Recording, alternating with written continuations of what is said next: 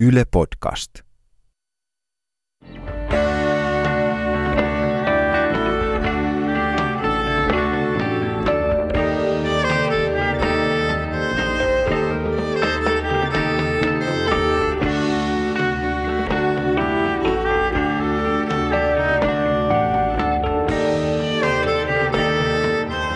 Mä olin kotona.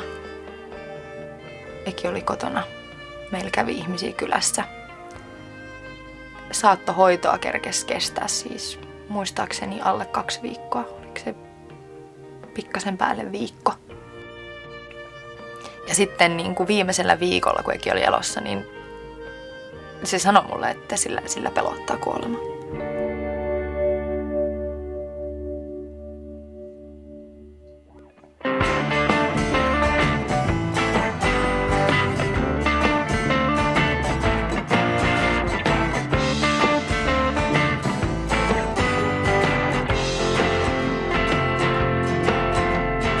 Ennen oli niin vahva, ettel pimeän edessä hätkähtänyt. Uskalsin kuunnella laulut, tuntea kaut, nähdä näyt. Sulhin lävitse portin, sen pielissä luki, jos tästä käyt. Etkä varo kun vaara vaanii, liityt varjo karavaaniin. Harhauduin tieltä, joudun kadotukseen, enkä pääse karkuun sieltä. Oudot ajatukset alkavat kalvaa mun mieltä ja joukko karkoitukset tähän outoon vankilaan alkaa jossain palloa kahlita jalkaan. Ei lukkoja, ei kalsereita.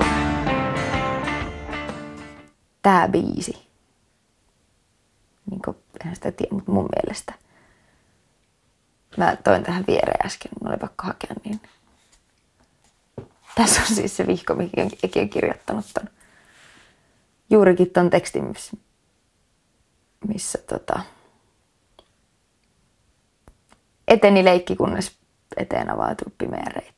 Ja nyt mie pelkään. Mm. Ja mä oon niin, niin sitä paljon miettinyt, että just se,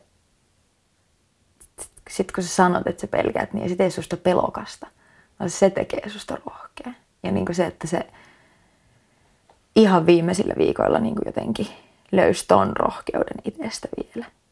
Niin kuin kaiken sen jälkeen, niin hei, mulla on täällä vielä tämmöinen vaihe. Niin jotenkin niin kuin, Tämä on, Tämä on mulle niin kuin ultimaattinen niin kuin rehellisyyden ja niin kuin avoimuuden ja todellisuuden koht, jotenkin, että mä kohtaan sut kuolema. Että vaikka mä pelkään sua, niin mä silti kohtaan sut. Ja tämä on nimenomaan, jos muissa lauluissa on silleen, että verrataan paljon eri asioihin ja näin, niin tässä Erik niin kuin puhuu, että nyt minusta tuntuu Kyllä. tältä. Että just nyt kun tässä lukee, että nyt mie pelkään, niin mä jotenkin mun mielestä se on niin kuin, että pelkää. En muista tietä pois, en tunne maisemaa. Aha. Väsyneet vaistot ohjaa.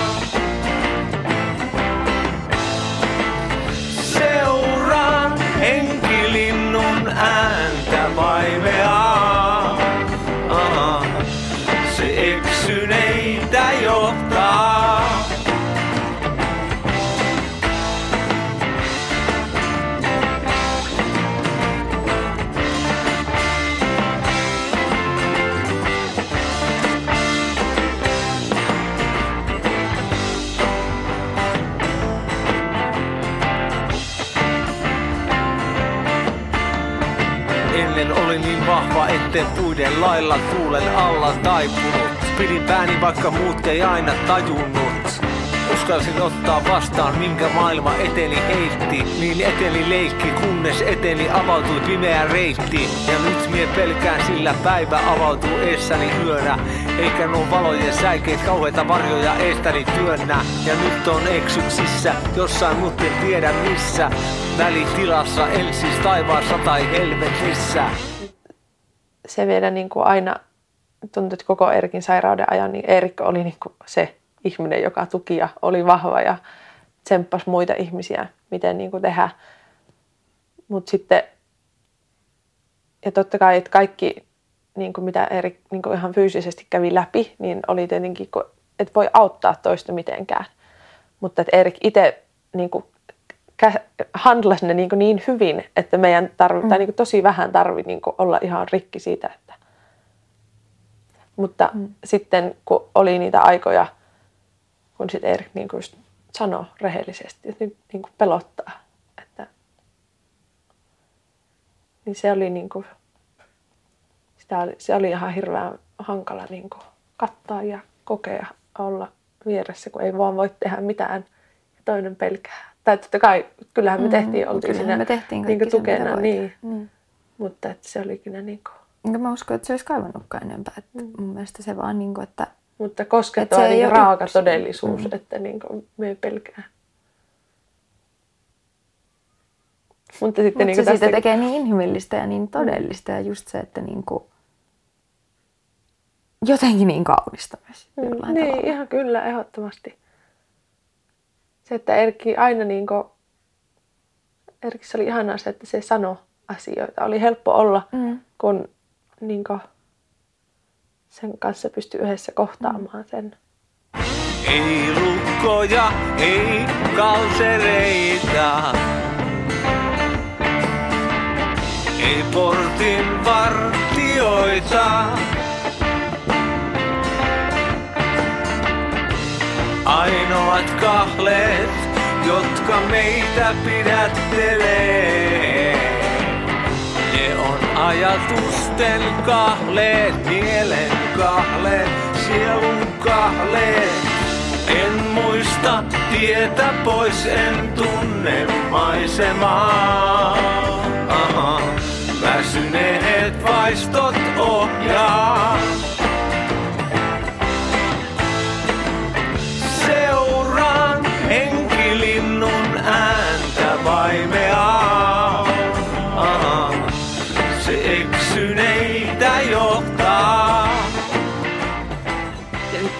Tuo henkilintu, se on niin, kun nämä on kaikki niin semmoisia voimakkaita biisejä, missä Erik antaa meille semmoista voimaa.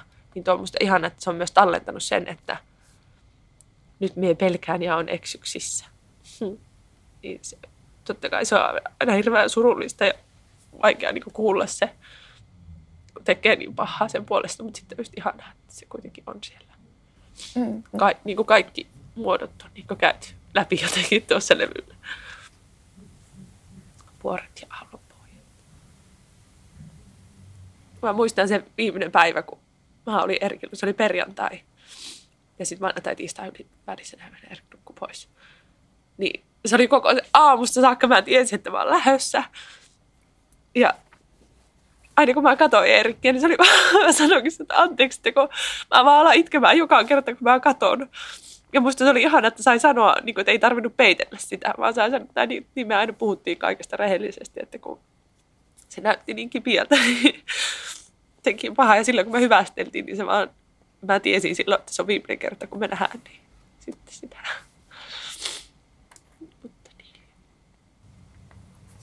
Ne oli jänniä noin niin kuin tietyllä tavalla hyvästi, että niistä ei puhuttu niin kuin sanalla hyvästi tai mitään, mutta mun mielestä se oli hirveän kaunista, että, että saa olla rehellinen, että siinä ei ollut sitä niin kuin kieltämistä. Niin. Että just tommonen, että se oli ikään kuin sanaton sopimus, että, että molemmat me tiedetään, niin. että tämä on viimeinen kerta. Jotenkin tuntuu, että kaikki tommonen, että kyllä se on mun mielestä tärkeää kuitenkin kohdata juurikin ne hyvästit ja heipat, että jos vaan niin kuin on koko ajan sille, että en minä, Ei minä vaan mitään. uskon niin, että kyllä me vielä tavataan ja pelkää sitä, että jos mä sanon hyvästi, niin se tarkoittaa sitä, että sitten ne tapahtuu. Mutta siihenhän musta tuntuu, että Eki just antoi meillekin niin. että kun se ensi itse sanoi, että mulla Valmasti. pelottaa, niin, niin sitten me muutkin saatiin Sai sanoa, luvan, niin. että meitäkin pelottaa. Että se jotenkin niinku, taas niinku, opasti meitä siihenkin, opasti meitä hyväksymään sen pelon. Ja näytti, että pelon kanssa voi silti elää. Ja sitten jätti vielä enemmän, kun joskus tuntuu hataralta, niin. niin no kuuntelepa tuosta, niin muista taas, miten se oli.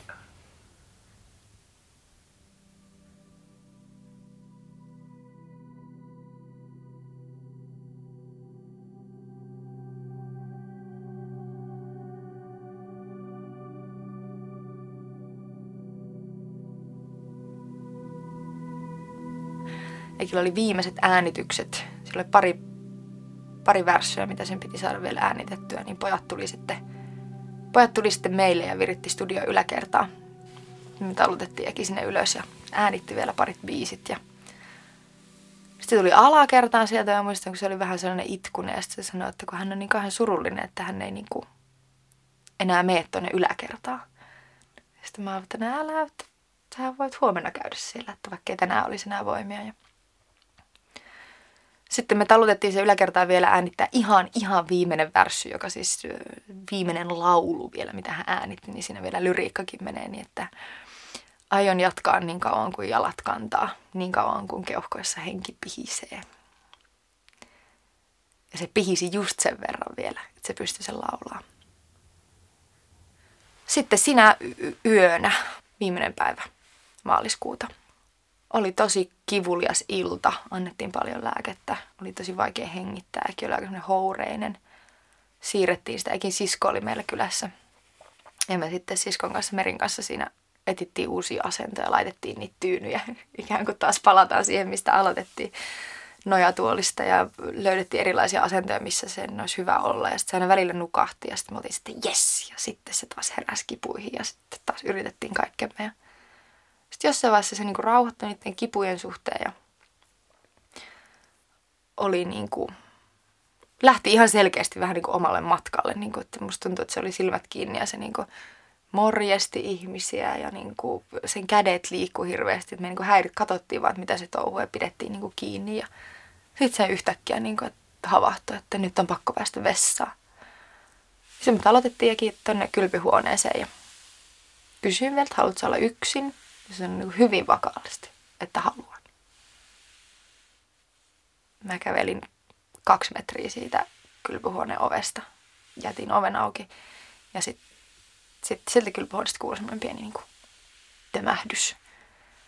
Juostiin sinne sitten tuhatta ja sataa tietysti katsomaan, niin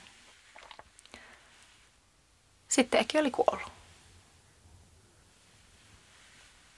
Se meni niin kuin just niin kuin hän itse pyysi. Ja mä myös uskon siihen, että hän itse oli valmis siihen kohtaamaan sen kuoleman just sinä hetkenä. Ja siksi hän pyysi meitä ja me autettiin hänet niin pitkälle kuin me vaan fyysisesti voitiin.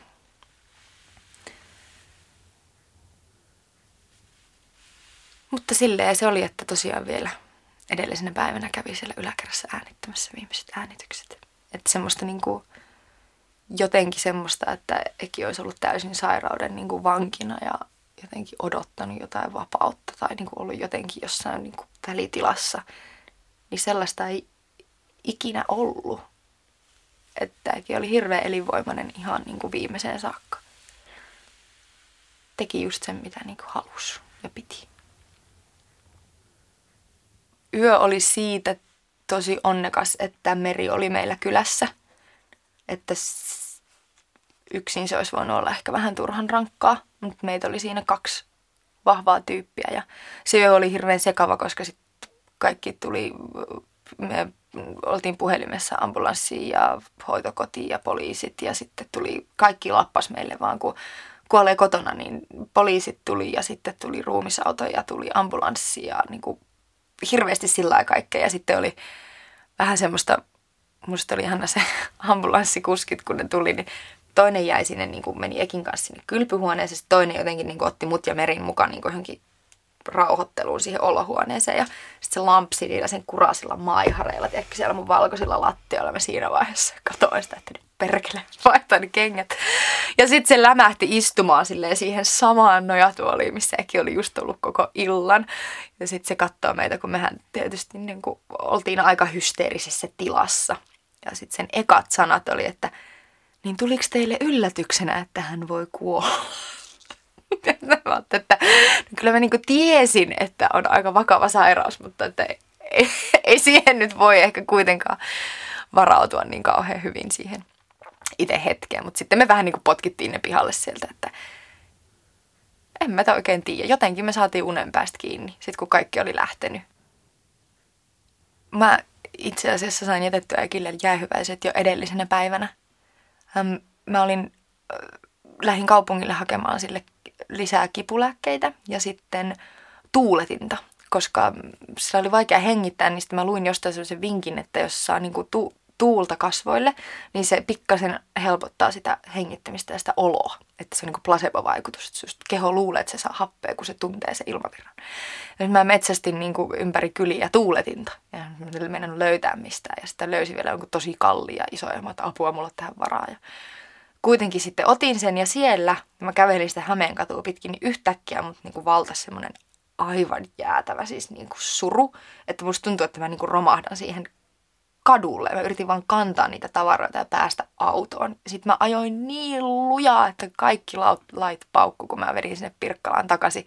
Ja mä syöksyin sieltä ovesta silleen, että mulle vaan niin tuli niin hirveä ikävä sitä miestä ja niin järjetön rakkauden kaipuu, että mä niin vaan juoksin sieltä eteisestä sen luokse ja syöksyin sen syliin. Niin kuin. Ja mä sanoin, että mulla tuli sua ihan hirveä ikävä. Ja sitten se lohdutti mua. Se silitti mua ja piti hyvänä sanoa, että mä oon tässä. Niin mä sain, mä sain sanottua sen ikävän. Mä sain sen lohdutuksen ja mä sain sanottua jäähyväiset tietyllä tavalla siinä.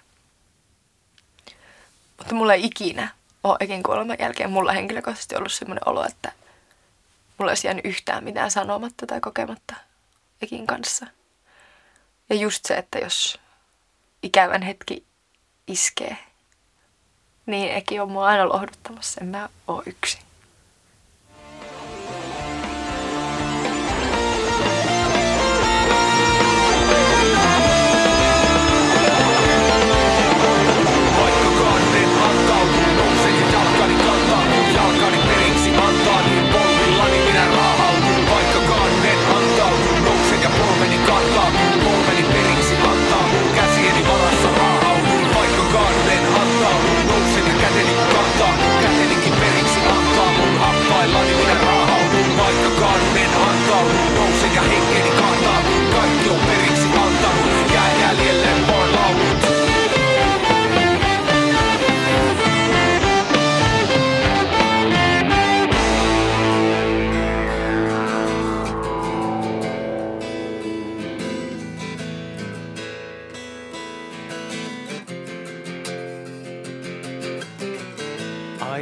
Jatkaa eteenpäin niin kauan kuin jalat kantaa. Niin kauan kuin keuhkoissa henki pihisee. Joinakin päivinä on näkeminen vaikeampaa. Ja samat säännöt pätee joka ikiseen.